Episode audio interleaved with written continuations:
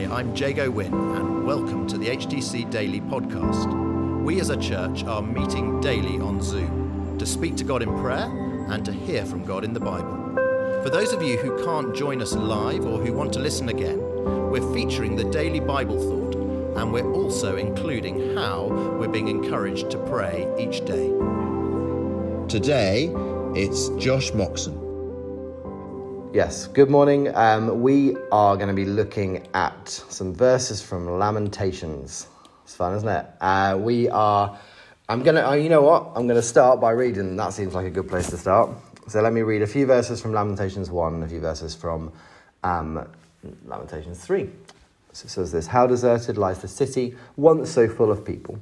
How like a widow is she who once was, a, was great among the nations. She who was queen among the provinces has now become a slave. The enemy laid hands on all her treasures. She saw pagan nations enter her sanctuary, those you had forbidden to enter your assembly.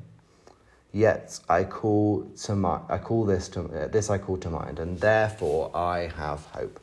Because of the Lord's great love, we are not consumed, for His compassions never fail. They are new every morning. Great is your faithfulness.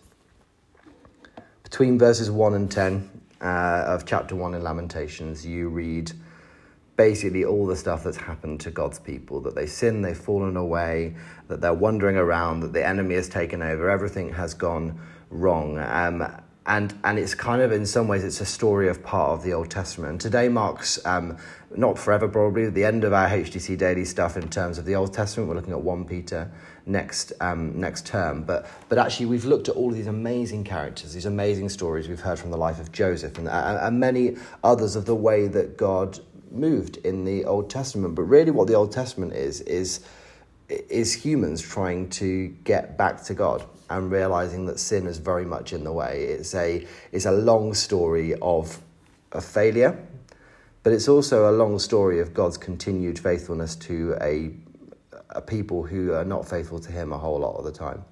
And what it strikes me as so often when I read the Old Testament is I don't think I'd have succeeded either. And I'm so glad to have Jesus. And actually, what it is, is it's all it's all pointing to Him. It's all pointing to Jesus. And we read these verses in Lamentations one that are describing how difficult things have been for God's people and how often they failed. And then we read this in Lamentations three. Yet I call this I call to mind, and therefore I have hope. Because of the Lord's great love, we are not con- we're not consumed. For His compassions never fail; they are new every morning. Great is your faithfulness. Jesus is the mark of that faithfulness to us from God ultimately. And we can, we can think about the Lord, we can think about Jesus when we read these verses. We have a hope, and his name is Jesus. We have a choice to hold fast again to that hope this morning, to make the daily decision to, to hold fast to him, to know that because of the love that he has shown us on the cross, because of that great love, we're not consumed. We're not consumed by the, some of the stuff that we read about in the Old Testament. We're not consumed by by those that, by, by death. Uh, and actually, our, our sin, the penalty of our sin, has been has been paid for, and we can know this great faithfulness every morning. We can know it again and again. And my encouragement to us, and the reason that I wanted to pray before we got to this, is because I think that this is an encouragement for us to call this to mind. To know what we know about who God is and who He is through the Old Testament, and know that He is fighting for His people every step of the way.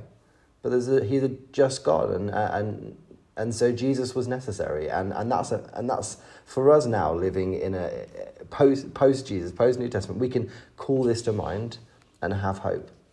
We can know that God's faithfulness is is great and it's and it's there, it's new every morning for us. And that's really my encouragement this morning. It's not a long talk. It's it's a chance to say thank you, Jesus, for all that you have done for us. It's thank you to God for sending Jesus. It's knowing that we're not consumed. It's knowing his compassions never fail. It's knowing that Jesus to us today is not a pointed finger, but he's open arms. He wants to know us. He wants to love us. He wants to he wants to send us out blessed. And uh, we're starting a new sermon series this week. Two weeks we're doing it. It's Tim is going to be speaking to us from Titus 3 about this idea of being saved and what that really means. And I hope that your hearts are stirred once again on the joy of salvation and stirred to tell others about the joy of salvation as well. And so as the as God's faithfulness is new every morning for us, why don't we just receive it afresh? I'm going to say a short prayer and uh, and then we're we're there, I think. So um, Jesus, I thank you that you love us. I thank you that you are for us. I thank you that you are with us. And I pray that we will know these comp- compassions that never fail and your faithfulness new every morning. And we call it to mind and we decide to have hope. Hope in you, Jesus. Amen. This morning we spent some time praying as it's half term for so many, for families, for parents, for children, uh, for good relationship for them with one another, for, for a time of rest uh, and recuperation. We prayed for our holiday clubs that are happening um, with a light party on Saturday and a holiday club day on Wednesday. Um, we prayed that it will be a time where children would come to know Jesus. And we prayed also for those starting new jobs or looking for work um, in this season. We prayed for them that they would um, succeed, and that they would find work, and that they would um, really thrive in all that they're doing. Amen.